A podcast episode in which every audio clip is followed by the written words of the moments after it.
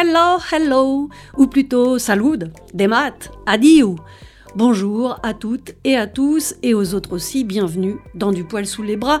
Alors aujourd'hui, je ne vais pas vous dire de fermer le robinet quand vous vous brossez les dents ou que pour baisser votre empreinte carbone, eh bien parmi les trucs à faire, il y a arrêter de manger de la viande industrielle et arrêter de prendre l'avion.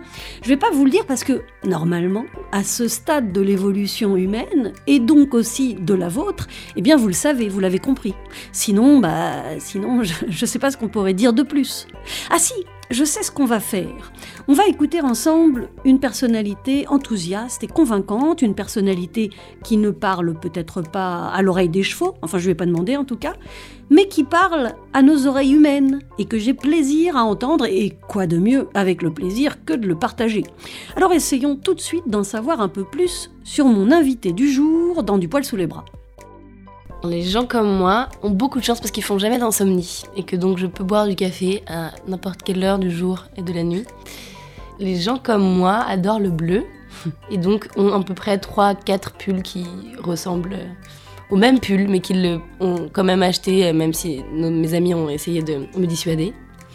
Les gens comme moi n'ont pas d'attache, euh, ne ressentent pas le manque des endroits et se sentent chez eux dans plein d'endroits euh, assez rapidement, en plein de plein d'ancrages qui, sont assez mouvants. Les gens comme moi adorent euh, la, mer et c'est assez récent. Et donc, euh, euh, les gens comme moi font partie de ceux qui ont découvert un milieu naturel qui les ont bouleversés de manière totale et irréversible, alors qu'au début, ils, exprimaient plutôt une peur et un inconnu, un inconfort dans cet endroit-là. Donc les gens comme moi aussi achètent beaucoup de livres et en lisent beaucoup moins, parce que c'est difficile de les choisir, de choisir lequel on a envie euh, qui nous accompagne pendant euh, autant de temps. Les gens comme moi ont toujours envie de pas trop s'installer à un moment, à un endroit ou dans une pensée, et donc euh, sont très libres, et donc ont, besoin aussi d'aller chercher, chercher un peu du danger ailleurs. Oui, oui, je sais, il y a un petit bruit de fond sur la fin, c'est le petit camion de nettoyage des petites rues de Die qu'on entend. Voilà. Alors dites-vous que c'est le bruit de la campagne dromoise. Mon invitée aime aller chercher du danger ailleurs, nous dit-elle. Eh bien, elle a bien choisi parce que s'exposer en tant que militante écologiste, comme elle le fait, c'est se mettre un peu en danger. Quand vous vous opposez aux politiques biocides de l'État, de Total, de Nestlé, du capitalisme meurtrier, vous vous mettez en danger. Mais ce danger est à ses yeux moins grave que celui qu'on risque à ne rien faire. Bonjour, je m'appelle Camille Etienne et euh, je suis activiste pour la justice sociale et climatique. Et j'écris, je viens je viens de sortir un livre. C'est important pour moi d'utiliser les mots. Je viens d'un village de Savoie avec des parents alpinistes à un endroit euh, très ancré dans la montagne. Et j'en suis partie, je reviens souvent, j'en suis partie pour faire des études, étudier la philosophie et la science politique. Et donc les mots sont très importants pour moi et j'utilise à la fois euh, le militantisme de terrain plus traditionnel, mais aussi celui euh, dans les mots, dans les livres, euh, parce que c'est ce qui, ou dans l'art, parce que c'est ce qui me touche. C'est donc avec Camille Etienne que j'ai eu le plaisir de discuter lors d'un de ses passages dans la Drôme. Camille, qui est l'autrice de Pour un soulèvement écologique, Dépasser notre impuissance collective, un livre paru au seuil en 2023. C'est un livre qui donne envie d'en finir avec nos angoisses, notre sentiment d'impuissance, notre sentiment d'échec. Enfin, je ne sais pas vous, mais moi, parfois, je me dis, mais pourquoi on n'agit pas plus face à l'urgence climatique? Eh bien, parce qu'on doit faire le deuil de trop de choses, et peut-être qu'on n'est pas prêt, nous dit Camille Etienne. Et que c'est OK, en fait, d'avoir peur. Mais surtout, elle nous dit que notre impuissance est une illusion. Alors avec Camille Etienne, reprenons espoir dans notre puissance collective. La petite blanc dans du poil sous les bras. Alors avec Camille Etienne, on a commencé par parler militantisme écologiste. Dans la tête des réactionnaires, c'est rigolo parce que ce sont deux choses dégradantes. Être militant ou écolo, c'est l'antichrist pour eux. Alors que pour moi, être militante ou écolo, bah, c'est joyeux, c'est logique, c'est une très bonne chose, et je m'étonne chaque jour qu'on ne soit pas plus nombreux, plus nombreuses. Pourquoi? Je ne sais pas. Peut-être parce que certains pensent que c'est pas pour eux ou que c'est une activité euh, trop prenante, chacun son métier, chacun son truc.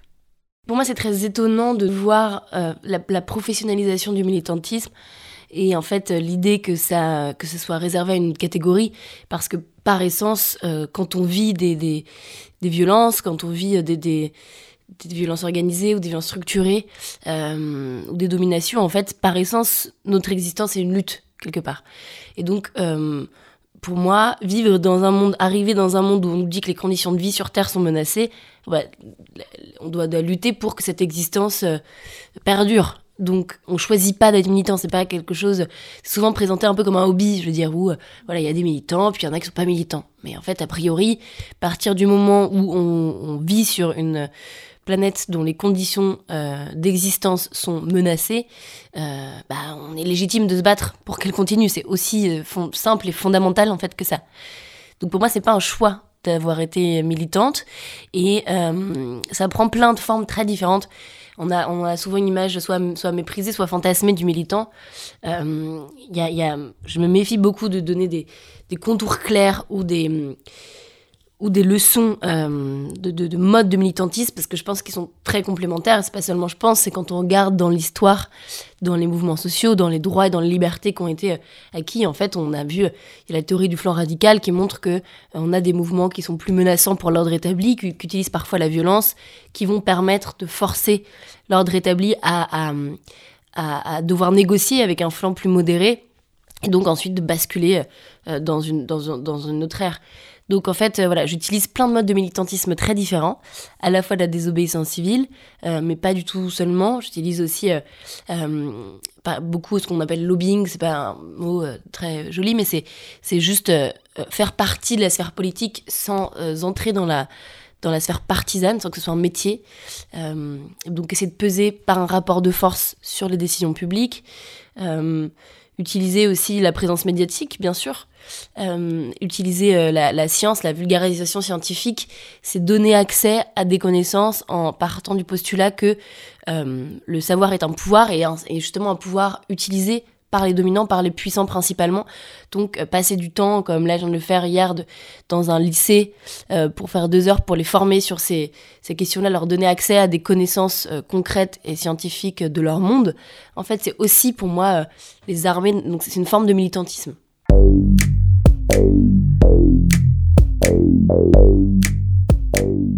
Voilà. Le militantisme écologique, c'est ça, c'est croire une cause juste et essayer de toucher les autres. Alors le flanc radical dont parle Camille Etienne, c'est pas le flanc FLAN, hein, je dis pas que le flanc n'est pas une pâtisserie radicale, mais ici c'est le flanc FLANC. C'est en gros comment avoir de la radicalité dans un mouvement permet d'attirer le grand public vers des positions plus modérées, mais qui vont dans le sens voulu. Le risque, évidemment, c'est que trop de radicalité peut aussi faire basculer à l'inverse des idées qu'on défend. Bon, alors, militer, de toute façon, c'est pas un métier pour Camille Etienne. Pour autant, c'est une activité qui demande un investissement personnel très important. Alors, comment fait-on pour concilier activité militante et activité professionnelle? Parce qu'il faut bien gagner un peu des sous pour pouvoir s'en sortir. Alors non, c'est parce que je dors pas beaucoup, donc euh, donc j'ai des emplois du temps très chargés, donc oui, ça occupe une très grande partie de mon temps, mais je ne suis pas payée pour faire ça. Alors c'est marrant parce qu'il y a beaucoup du coup de spéculation autour de ça, il y a plein de gens qui qui, écrivent tout un tas de choses sur internet en imaginant. Alors selon mes détracteurs, parfois j'ai appris que j'étais euh, payée par l'industrie de la voiture électrique euh, ou payée par des lobbies de, de, de type d'énergie ou de pays. Enfin, c'est assez, assez drôle et du coup on en rigole beaucoup avec mes amis ou que j'étais payé des millions d'euros euh, pour faire des conférences euh, dans des pays à l'étranger. Bon, tout ça est un fantasme qui me fait plus rire qu'autre chose. Euh, non, en réalité, c'est les mots qui me, permettent de subvenir à mes besoins. J'ai la chance de pas avoir un, prêt étudiant très grand, d'avoir été boursière pendant mes études et euh, de pas avoir d'enfants charge, de pas avoir une grande, euh, de pas devoir m'occuper de plein de gens. Donc évidemment que c'est privilégié en ce sens cette situation. Euh, maintenant, je vis pas de, on me paye pas pour aller sur des blocages, on me paye pas pour aller dans les médias, on n'est pas payé quand on intervient dans des médias. n'existe jamais. Ça, ça n'existe pas. Ou à part c'est un métier, on est chroniqueur, mais c'est pas mon cas, ou journaliste. Donc non, non, je passe beaucoup, beaucoup de mon temps libre euh, à faire ça parce que ça me bouleverse. Et euh, ce dont, ce qui me permet de gagner ma vie, c'est au contraire euh, mon livre, euh, les films. Donc j'écris beaucoup, j'écris pour d'autres. J'ai un petit rôle au théâtre où j'interprétais Georges Sand dans des textes où elle défendait la forêt de Fontainebleau. J'ai un autre livre en écriture. Je suis scénariste d'un film qui, mais je ne vais pas encore en parler. Donc voilà, donc c'est vraiment plus les mots, ou des fois il m'arrive de faire quelques conférences aussi rémunérées. Euh, donc c'est les mots en fait qui me payent quelque part, ce qui est drôle parce que c'est ceux qui me plaisent. Et, tout ce qui est plutôt de l'aspect artistique autour, qui est toujours lié, c'est-à-dire que je, je vais pas, j'écris pas sur quelque chose qui n'a complètement rien à voir, euh, même si ça m'arrivait de faire quelques voix off de dessins animés. Des fois c'était marrant. Euh, donc c'est toujours lié à cette chose-là qui anime mon existence. mais non, non, il n'y a pas de, pas de professionnalisation vraiment. Après, c'est important aussi de rajouter que euh, c'est un vase communicant, c'est-à-dire que c'est toujours collectif et que euh, j'ai 25 ans, j'ai plein d'énergie, je suis en bonne santé, c'est une chance immense. Donc je me, là, ça, occupe tout mon temps, mais euh, ce sera peut-être pas comme ça tout le temps dans ma vie. Et inversement, on se relaie, c'est-à-dire que quand certains sont des moments où ils ont besoin de prendre soin d'eux, de prendre soin d'autres, euh, de s'ouvrir à autre chose, de se nourrir ailleurs, et ben on se passe le relais. Donc euh, il y a un vase communicant qui fait que puisque c'est une lutte par essence très collective, en fait, on n'a pas à, culpabiliser, c'est important de le rappeler, de ne pas être partout, tout le temps, sur tous les sujets, sur toutes les luttes, euh, et de se dire bah, qu'on y alloue le temps qui est disponible.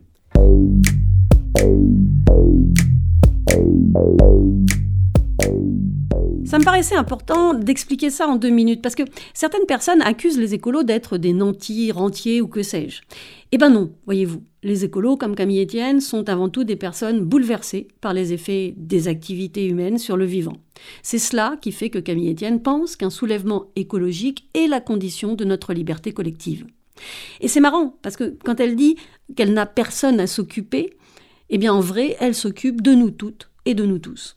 Alors revenons à son livre et à la peur. C'est une notion très présente dans son livre, présente, mais présentée comme un sentiment très sain. C'est une peur moteur, une peur qui est un pas vers l'action. Mais je dirais qu'en fait, la peur, elle a été dépolitisée, c'est-à-dire qu'on en a fait un objet loin des sphères de pouvoir. Euh, par, là, j'entends que c'est évidemment lié pour moi, en tout cas dans ma lecture au patriarcat, c'est que euh, dans les lieux de pouvoir, on valorise l'absence d'émotion. C'est-à-dire qu'on va dire de quelqu'un qu'il est présidentiable parce qu'il a une capacité à se mettre à distance de ses émotions. On ne veut pas voir de président ou de chef d'entreprise pleurer. On ne veut pas les voir euh, euphoriques. On ne veut pas les voir avoir des émotions trop fortes. Encore moins la figure du père avoir peur. Et donc, euh, on, a, favorisé ça comme ça, mais alors qu'en réalité, quand on fait les profils psychologiques, c'est ceux qui ont cette capacité à se couper totalement de l'empathie, euh, c'est les profils de psychopathes. C'est pas du tout bon signe. Et c'est ce qui permet de prendre des décisions très loin de l'objet de ces décisions, c'est-à-dire d'être capable de prendre des décisions qui condamnent des populations entières euh, tout en dormant très bien le soir. Il y a un livre qui parle de ça qui s'appelle Zero Degree of Empathy, euh, qui n'est pas encore traduit, mais euh, qui, raconte comment justement dans ces élites, en fait, on s'est coupés d'une part de l'empathie et qu'il y a une empathie moins grande, euh, parce qu'elle n'est pas cultivée, etc. Et donc, ça, c'est ça qui m'intéressait, c'est la peur comme les autres émotions, comme la colère, comme la joie, comme la vulnérabilité, comme qui est en fait qui nous mettent en mouvement, qui nous mettent en, dans émotion, il y a émotion aussi qui sont qui ont cette capacité, si on les politise en fait, à être un élan très grand. Et donc, qu'est-ce que j'entends par politiser? Pour moi, c'est euh, les faire sortir de soi. Et donc, si on garde euh, tout, ce mouvement autour des anxiétés ou des, angoisses, en fait, l'angoisse, c'est une peur qui n'a pas d'objet. Donc, l'idée, c'est qu'on se sent vraiment, ça se passe dans les familles, dans l'intimité, on est, on est en soi. Alors que si on a cette capacité à le dire, à l'assumer, assumer que c'est proprement terrifiant ce qui est en train de se passer, que c'était sûrement proprement terrifiant avant, hein, que je suis pas en train de dire que ce qu'on vit est inédit, euh, mais que voilà, on, vit un moment qui, qui nous fait peur, qui nous met en colère, euh, eh bien, ça, ça permet ensuite d'aller s'attaquer à l'objet de cette peur collectivement, et donc de, de le transformer. Donc pour moi, c'est un élan très grand, en fait, au contraire.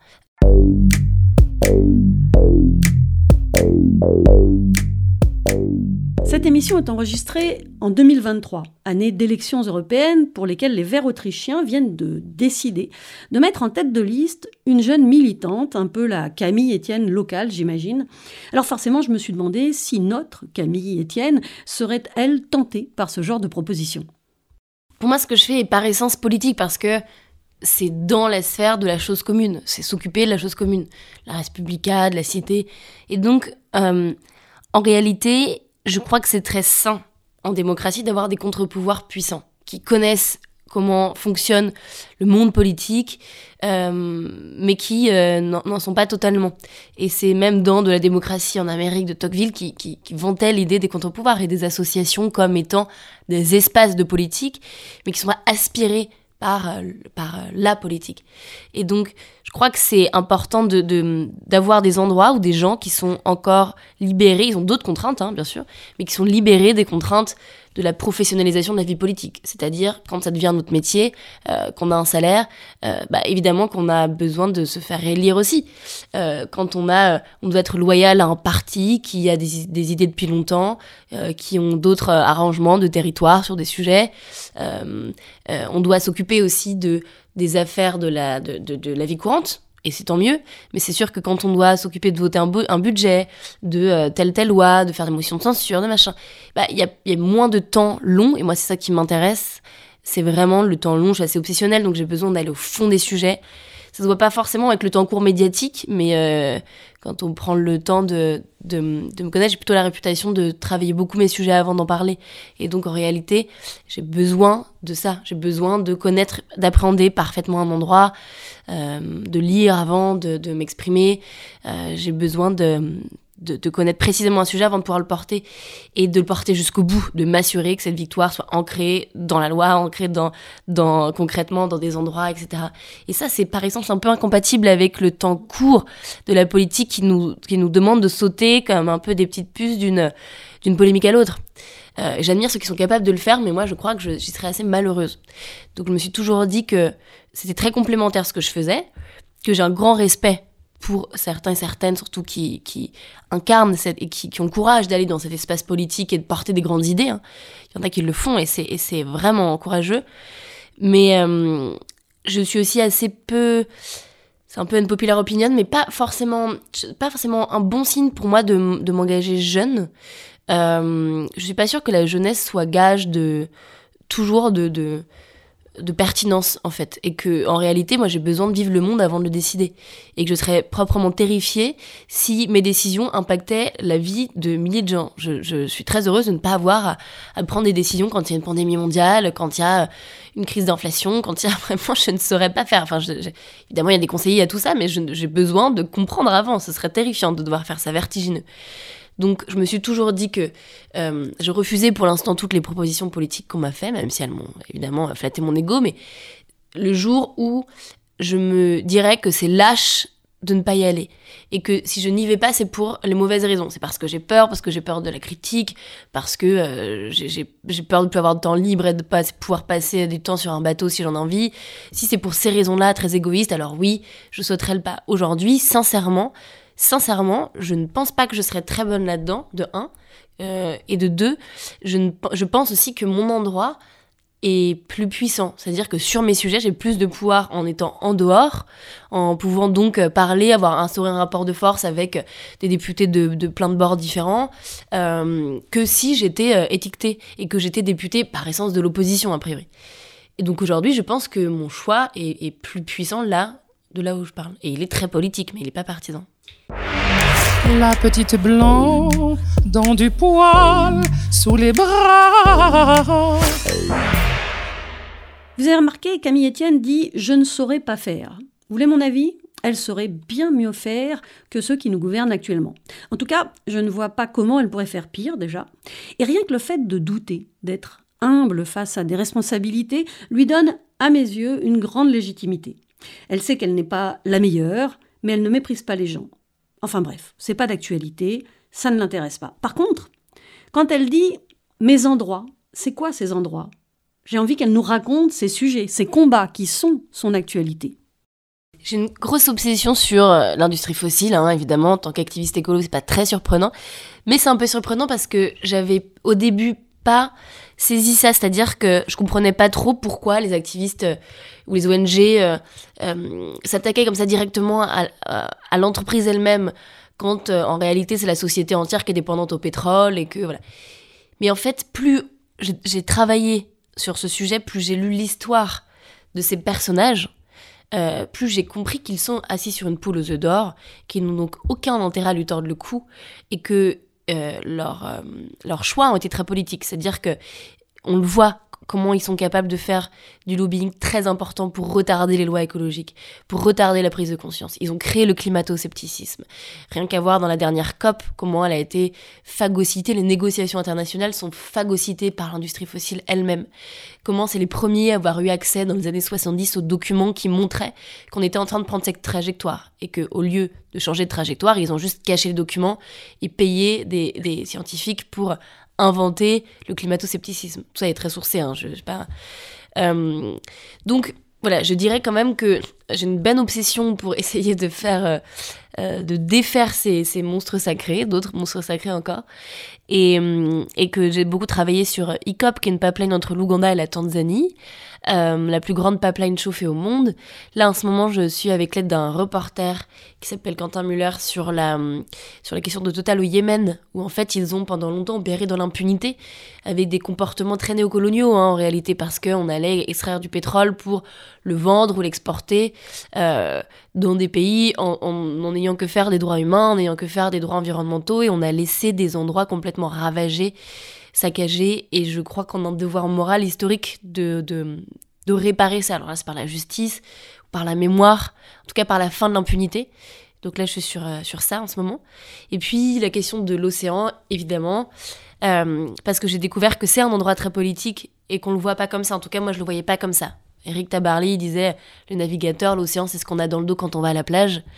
Et en fait, je le vivais un peu comme ça. Euh, et je me rendais pas compte qu'on avait déclaré la guerre aux poissons. Ça, c'est euh, Daniel Poli, qui est un grand océanographe, qui parle de ça. Mais c'est déclarer la guerre, c'est-à-dire qu'on est en train de vider littéralement l'océan de vie, mais avec des instruments, ou si c'était sur Terre, bon, on est capable de, de, tourner la tête avec des atrocités sur Terre aussi, cela dit, mais, mais quand même d'une violence euh, sans nom. C'est-à-dire qu'on on, on racle l'intégralité des fonds marins avec des énormes filets pour récupérer euh, trois pâquerettes et en trouvant ça normal. C'est quand même fascinant. Donc là, j'étais très active sur l'exploitation minière des fonds marins et j'espère être aussi euh, l'être un peu plus sur la pêche industrielle en fait et faire arrêter ce massacre-là qui détruisent un peu comme sur, dans l'agriculture, c'est-à-dire que la pêche industrielle, elle va détruire les sols, euh, donc les, fonds sous-marins, elle va détruire euh, les stocks de poissons et elle va aussi détruire les, les, les pas les agriculteurs, mais du coup les agriculteurs des mers, les pêcheurs artisanaux euh, qui n'ont plus accès à des stocks de poissons, qui peuvent plus pêcher dans des endroits où pourtant il y a de la pêche subsidiaire, où des gens ont besoin de la pêche pour se nourrir tous les jours et pour survivre.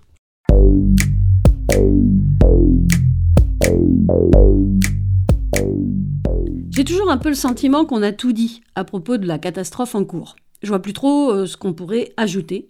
Et en tout cas, à chaque fois qu'une nouvelle info qui devrait nous alarmer arrive, eh ben ça ne change rien. Dans son livre, Camille Etienne cite un historien-chercheur qui résume, un peu blasé j'imagine, on produit des connaissances que personne ne connaît. Et oui. Alors quoi? Eh bien, Camille Etienne propose d'éprouver plutôt que de savoir. Alors il faut les deux, bien sûr, mais peut-être que le savoir ne suffit pas. Il faut ressentir. Partager la peur peut permettre l'union et permettre de mettre en place une réponse collective. Alors comment on fait pour être touché? Comment on fait pour être bouleversé, pour ressentir? C'est une question à laquelle j'ai pas de réponse parce que j'essaie je, de trouver des pistes. Euh, je, je crois qu'on est, on est différent dans la manière dont on éprouve. Pour certains, euh, des, livres, des, des, des, rencontres, des mots vont suffire à éprouver. Moi, j'éprouve par des mots. Je, très assez cérébral, donc il y a des moments où je vais lire et je vais avoir l'impression d'éprouver réellement quelque chose. Donc, c'est pour ça que je fais ce travail encore et toujours de pas, je veux pas déserter ces endroits où on, on, on donne accès à de la connaissance. Donc, je passe beaucoup de temps dans des écoles. On me dit souvent, mais pourquoi tu fais ça devant euh, 20 étudiants pendant euh, deux heures alors que tu pourrais très bien faire un média et tu toucherais beaucoup plus de gens? Parce que j'ai vécu dans un endroit où il n'y avait pas beaucoup accès à la culture, etc. Et c'est des rencontres ou un film qui ont décidé de trajectoire de vie. mais littéralement. J'ai pris d'une passion pour euh, les délinquants juvéniles, enfin je voulais travailler vraiment sur cette question-là, de mineurs isolés, etc. C'est par une personne qui est venue me parler deux heures à un moment donné dans ma classe, euh, ou un film que j'ai vu, ou une rencontre comme ça. Donc je pense que la, rencontre humaine et l'échange de connaissances euh, est une manière d'éprouver aussi, donc les savoirs ne sont pas totalement dépassionnés. Et le climato-scepticisme monte à un point, notamment par les réseaux sociaux, par l'algorithme, euh, qui fait que quand on dit tout le monde sait, en fait, et je, je suis tentée de le dire aussi, c'est un peu un écueil parce qu'on voit qu'il y a plus de climato-sceptiques aujourd'hui qu'hier. Donc il faut vraiment se battre toujours pour que. C'est comme les libertés et les droits, en fait, on a l'impression qu'ils sont acquis, et puis on voit qu'on revient sur l'IVG dans des pays, on voit que ça peut être menacé constamment tout le temps. Donc voilà, il y a cette ce truc de garder un peu la tête hors de l'eau sur, sur ces, sur ces vérités-là qui sont en réalité pas si établies. Et ensuite, euh, bah, là-dessus, je, je, crois que j'ai utilisé le film pour ça. Le film, la musique, l'art, mais l'art, ça va être un mot très qui met à distance. Euh, pas du tout. Pour moi, je le vis euh, euh de manière voilà, très pratique, comme un outil un peu, l'artisanat presque. Et en fait, l'art permet ça, permet de... C'est pour ça que j'en ai fait un film du moment où on est allé voir un glacier en Islande. Et en fait, ça, ça, ça on l'a fait beaucoup de projections dans des écoles et ça donne un peu une, une, sensibilité à ça. On utilisait la danse dans le film, on utilisait beaucoup de musique. Et je dirais que. Après, il y en a d'autres qui euh, travaillent. Euh, il y en a un qui s'appelle par exemple Banlieue Climat. Ils sont assez géniaux et ils font des sorties montagne avec des gens qui n'ont pas du tout accès à la haute montagne, qui est un milieu très privilégié. Euh, J'aimerais bien qu'on fasse des choses ensemble l'année prochaine aussi.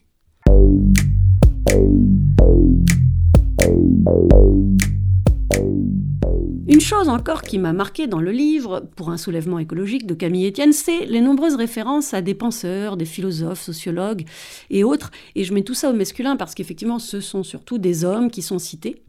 Et alors en même temps, ça donne la sensation que tout a été dit, mais toutes ces références nous aident aussi à penser les problématiques actuelles, pas si différentes de celles d'hier finalement. Et c'est peut-être pour ça que Camille Etienne tient à ces références je dirais qu'il doit y avoir, de manière un peu inconsciente aussi, l'envie de convoquer euh, comme on convoquerait des dieux, quoi, euh, pour rassurer ceux qui euh, n'ont pas du tout confiance dans une jeune fille militante qui va parler de grands sujets. Donc je pense que bien inconsciente, pour moi, quand je cite Kant, même si j'ai d'autres amis qui ont fait des bouquins qui sont vivants et qui sont tout à fait d'actualité, bah forcément, on rassure. Donc on va rassurer. Euh, je pense à euh, des, personnes plus âgées ou je pense à des professeurs où je me dis bon bah là voilà, alors là je leur parle, c'est bon, on parle de Kant, ça va, on peut, on peut avancer. Vous voyez qu'en fait il a dit ça, donc c'est pas complètement nouveau et fou. On parle de la désobéissance civile, j'ai essayé de convoquer des grandes figures qui qui n'ont pas pour réputation d'avoir euh, tout envoyé valser, d'avoir créé un grand chaos et une grande déconstruction du monde. Donc je pense qu'il y a une petite partie qui est pour aussi pour s'adresser à, à des personnes qui vont pas écouter par essence mes références aujourd'hui. Euh, et aussi, donc ça, ça, ça doit forcément exister à un moment, je ne l'ai pas conscientisé, mais ça doit forcément être là, hein, vraiment. Euh, et aussi parce que, une autre partie, c'est parce que moi, c'est ce que je lis, et que je, c'est peut-être une forme de nostalgie, mais j'aime bien relire des, lire des vieux livres, euh, même en, fiction. Là, je suis dans ma période où je lis des, vieux bouquins. Et je ne sais pas pourquoi, mais je trouve ça rassurant. En fait, au lieu de me déprimer en me disant, mais c'est fou, il disait déjà ça avant, et c'est quand même terrible, euh, on n'avance pas, ça me fait pas du tout cette impression-là. Du tout, ça me, plutôt ça me rassure dans le fait qu'on appartient à une histoire. Donc ça, ça, ça, me permet de dézoomer un peu et de se rendre compte voilà, qu'on passe, quoi. Qu'on passe, d'avoir un peu plus d'humilité dans la manière dont on approche ça. Et donc ça paraît moins grand parce qu'on se dit, euh, on, reprend juste ce chantier des aînés et on donne un chantier, on essaye un peu moins euh, chaotique à ceux d'après. Et donc, on n'a pas l'impression d'ouvrir une boîte de Pandore comme ça, qu'on est la seule génération à découvrir. Ça me permet de m'appuyer sur une histoire et de me sentir moins seule, en fait, de se dire, bah, il y a les vivants, puis il y a euh, les morts qui ont fait ça avant nous. Donc je crois que c'est ça, c'est plus une force que je convoque des anciens en fait. J'ai une grande tendresse pour les anciens et j'ai été beaucoup élevée par ma grand-mère aussi, donc donc je pense que ça doit venir de là. Euh, et je trouve ça toujours très, très bouleversant de voir l'universalité des propos et de voir que dans une époque totalement différente, avec des, des, des, contextes totalement différents, en fait, il y a des, axes, des axes, des axes moraux. Enfin, le moral est un truc important pour moi, même si c'est pas, pas vraiment toujours euh, euh, à la mode. en fait, ça, me, ça me rassure et ça me donne des axes. Par exemple, il y a cette phrase de Camus qui dit toutes les générations se croient voir faire le monde, la tâche de la mienne est encore plus grande, il s'agit d'éviter qu'il ne se défasse. Bon, bah ça c'est génial. Parce que moi je lis ça, je me dis, ah, bah, c'est exactement ce que je pense. J'ai le sentiment de dire, ah voilà, quelqu'un a trouvé les mots, comme un ami qui a exactement compris ce qu'on vit. Je me dis, mais merde, il a dit ça euh, quand? Et puis c'était pour totalement autre chose que des militants climat, c'est très drôle. Et donc ça, je trouve que c'est ouais, c'est assez bouleversant, toujours. La petite blanc dans du poil sous les bras. Le militantisme écologique s'inscrit dans une continuité. Mais dans son livre, Camille Etienne parle aussi de morale. Et je me suis demandé si c'était pas un peu dangereux de convoquer la morale. Parce que quelle morale? Est-ce que la désobéissance civile, c'est moral? Est-ce que le soulèvement, c'est moral? Moi, j'ai peur qu'on oppose aux militants, aux militantes écologistes, la morale, justement, ou ce genre de concept. Justement, c'est parce qu'on nous les oppose, c'est parce, qu'on, parce que ces concepts-là sont un peu euh, confisqués, que c'est important pour moi de les revendiquer. C'est-à-dire que j'aime bien reprendre par exemple la question de la liberté aussi, où on nous dit souvent vous êtes liberticide.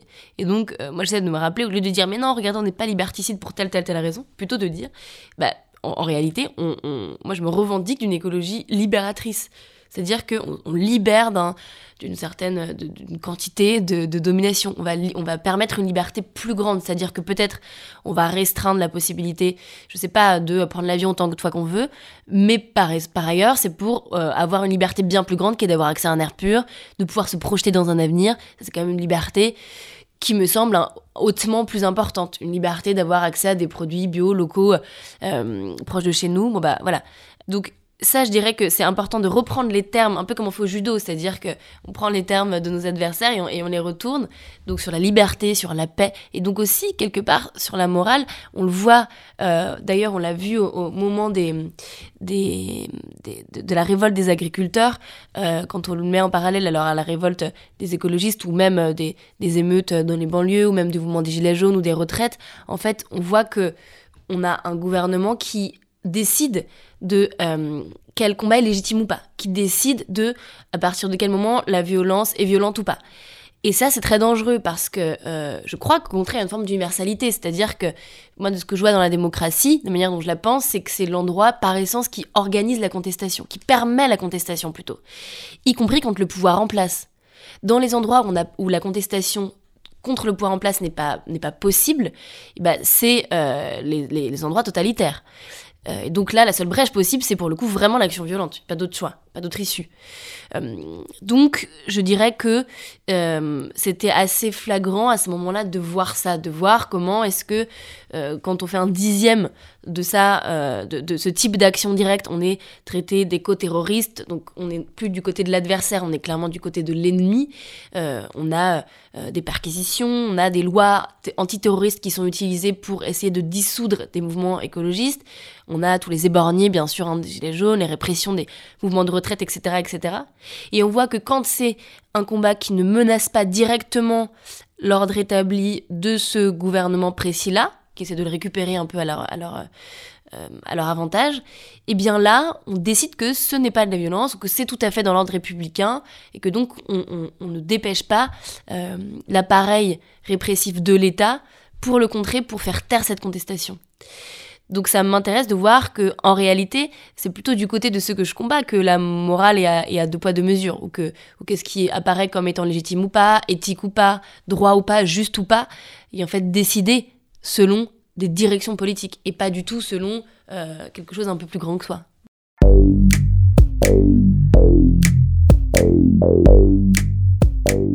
Ce à quoi fait référence Camille Etienne ici, c'est notamment euh, à l'État qui laisse brûler euh, des bâtiments ou bloquer des autoroutes quand celles et ceux qui revendiquent et qui font cela ne les dérangent pas tant dans le fond. Dans le même genre, euh, les préfets par exemple qui sont plus enclins à interdire une manifestation de gaucho-écolo qu'une manif d'extrême droite, voilà, chacun a les ennemis qu'il mérite. En tout cas, elle a raison, Camille Etienne c'est quand il est trop tard, c'est quand il y a un état d'urgence déclaré par le gouvernement que nos droits et libertés sont suspendus. Et c'est précisément ce qui nous attend si on ne fait rien concernant l'urgence climatique. Mais alors pourquoi on n'a pas réussi à changer les choses? Pourquoi est-ce que j'ai ce sentiment qu'on a raté collectivement? Ça c'est étonnant parce que Peut-être que c'est une question d'âge aussi, mais j'ai du mal à le faire. C'est-à-dire que j'ai du mal à me tourner vers le patient en disant mince, on a raté. Parce que je crois que, peut-être que j'évoluerai sur cette question, mais en tout cas, aujourd'hui, j'ai euh, déjà par, non-envie de devoir dire ça, ça a marché, ça, ça n'a pas marché, qui est une logique aussi un peu capitaliste, hein, de se dire, ok, quel est le résultat concret de votre action euh, Qu'est-ce qu'on a gagné là tout de suite euh, Parce que vivant en société, en fait, on a, on a, on a infléchi l'histoire dans une direction même de manière infinitésimale. Euh, par exemple, quand on était à Lutzerat, j'en parle dans le livre, qui est cette énorme mine de charbon en Allemagne. On a perdu, c'est-à-dire qu'il y avait un village qui résistait, dans en dessous duquel il y avait des, réserves de lignite. Donc on a perdu des arbres, on a perdu euh, ces terres-là agricoles, on a perdu. Et on le savait, on était 35 000 à être là un jour. Il restait ce tout petit village face à, mais vraiment un horizon entier de terres détruites. Mais en fait, j'avais quand même besoin d'être là et j'ai l'impression d'avoir gagné quelque part quelque chose. C'était euh, de se battre pour ce qui est juste. Donc de laisser à ceux d'après euh, l'image et l'idée d'un non-abandon, c'est-à-dire on ne vous a pas, on, vous a pas que méprisé. Il y avait des gens, ils étaient minoritaires, ils n'étaient pas au pouvoir, ils étaient, euh, mais qui ont été là pour vous envoyer le message, qui est de dire, regardez, on a refusé la direction de ce monde. On n'a peut-être pas été assez nombreux, on n'a peut-être pas été assez fort pour tirer sur le gouvernail, mais n'empêche qu'on a retardé à un moment qu'on a euh, et quand on va euh, préserver un hectare de terre, euh, un demi dixième de degré. En fait, c'est des vies humaines et non humaines derrière qui sont en jeu. Donc quand on positionne l'action de ce côté-là, pour moi, on a réussi mais immensément tellement de choses. ne serait-ce que de d'ouvrir les yeux, en fait, d'amener à la, à la, connaissance tellement de gens. Quand on dit par exemple les marches climat par essence en disant bah c'est c'est tout à fait ça servi à rien. Marche climat, il n'y a pas eu de grande loi, il n'y a pas eu de euh, en fait, ça a politisé plein de gens. Bien sûr, aujourd'hui, il n'y a plus forcément ces grandes marches-là, mais parce que des gens qui allaient marcher pour les ours polaires ou pour la planète, bah, vont marcher contre les dominations, vont, vont ont précisé leur action, euh, se sont engagés dans des endroits plus précis. Euh, donc c'était très important aussi. Donc je crois qu'à chaque fois, chaque mouvement, en fait, même quand si on là, on n'arrive pas, par exemple, à arrêter cette pipeline en Ouganda, bah, le coût ensuite, mais même le coût financier, le coût réputationnel, le coût politique pour faire ça, dans les prochaines pipelines, ils vont y réfléchir à deux fois. Les banques qui les financent vont y réfléchir à deux fois. Euh, les assurances qui, les assurent vont réfléchir à deux fois. Euh, et donc, il y a tout un tas de projets qui ont avorté avant même qu'ils arrivent et qu'on n'en entend même pas parler. Mais parce qu'on a, cette, on a, créé ce moment de fin de l'impunité. Et ça, je crois qu'en ce sens-là, on a fait beaucoup de choses.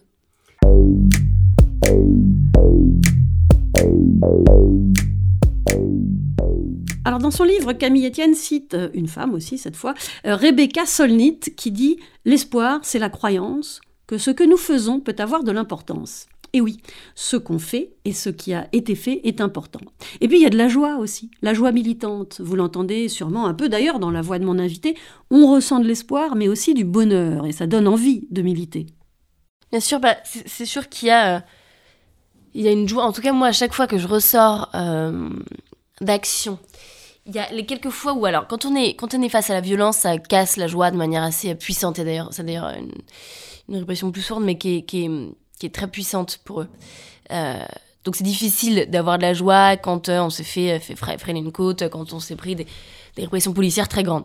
Mais il y a quelques fois où ça n'arrive pas. Euh, et donc, les fois où ça n'arrive pas, eh ben, en fait, on a une joie immense. Moi, je ressens une joie immense de d'être au bon endroit, en fait. Je sais pas, d'appartenir aux siens. Déjà, de trouver les siens, c'est quand même très puissant, ça. Hein. Euh, d'avoir sa, sa, sa, famille, sa chambre à soi humaine, quoi.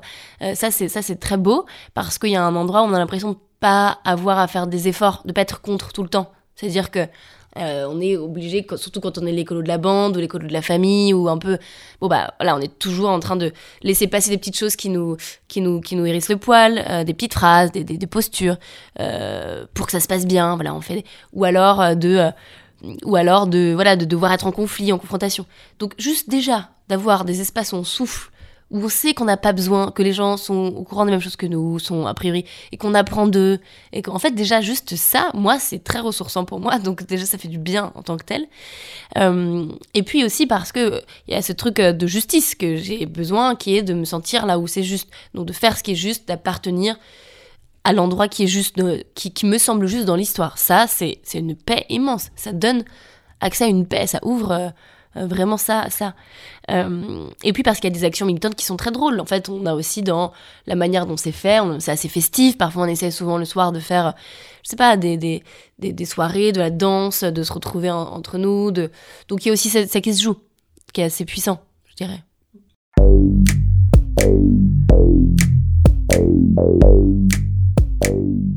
Avant de finir, j'avais envie de savoir ce sur quoi Camille Etienne va s'activer prochainement.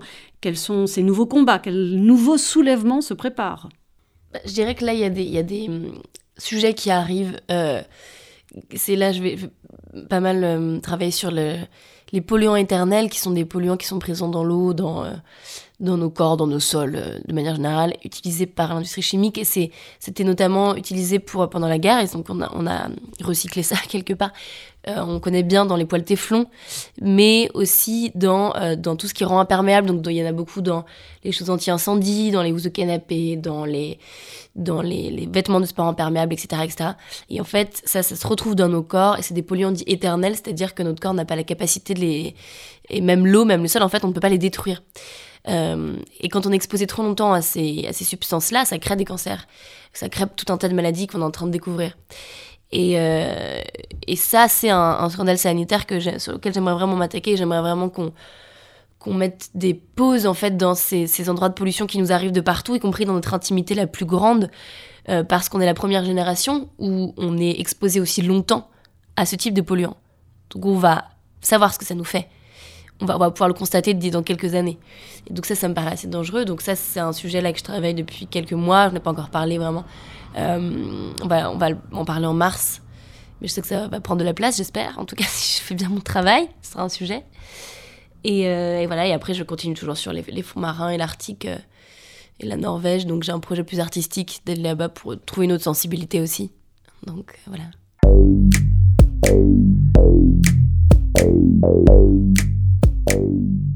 Affaire à suivre, donc c'est vrai que les euh, c'est un gros, gros sujet, effectivement, hein, ces polluants éternels, sources inépuisables de cancers et autres scandales sanitaires à venir.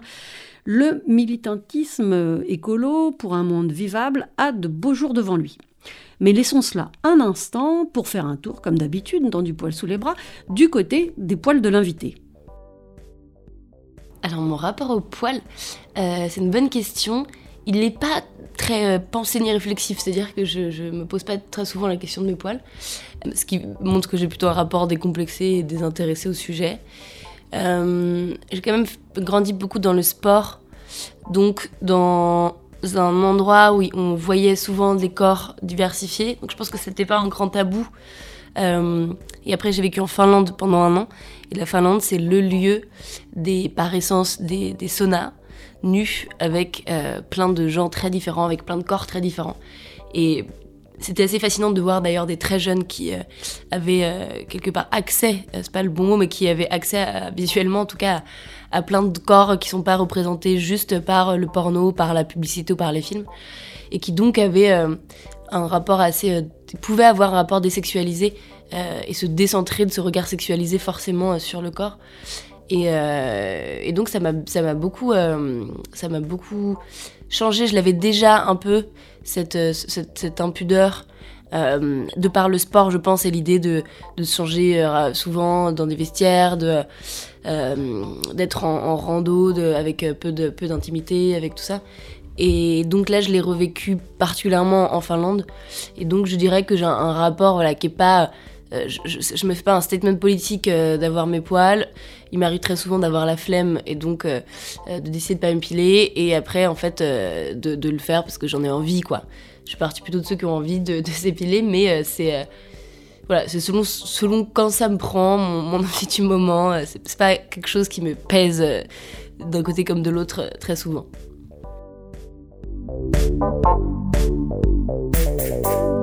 Lors de ses vœux 2023 sur Mediapart, Camille Etienne mentionnait 2023 comme étant un pas de plus dans l'abîme climatique. Alors ça fait flipper, mais c'est vrai. Et j'espère que nous arriverons collectivement à faire de cette peur un instrument de lucidité et d'adaptation au présent, comme le dit très justement Gunther Anders, cité par Camille Etienne. Soyons fiers de défendre le vivant, d'accepter nos vulnérabilités, d'agir dans la dignité toujours, et celle-ci n'est pas incompatible, loin de là, avec les envies de soulèvement. Tant que c'est le profit qui guidera les actes politiques et non pas la raison et la protection du vivant, alors oui, il faudra se soulever, soulever la terre, soulever la mer, soulever des montagnes. À bientôt dans Du poil sous les bras pour continuer de soulever déjà le couvercle sur ce qui nous freine, ce qui nous oppresse, ce qui nous fait peur. Et bien sûr, retrouvez toutes les invités qui en ont sous les aisselles sur les sites de podcast en tapant La Petite Blanc. À bientôt dans Du poil sous les bras.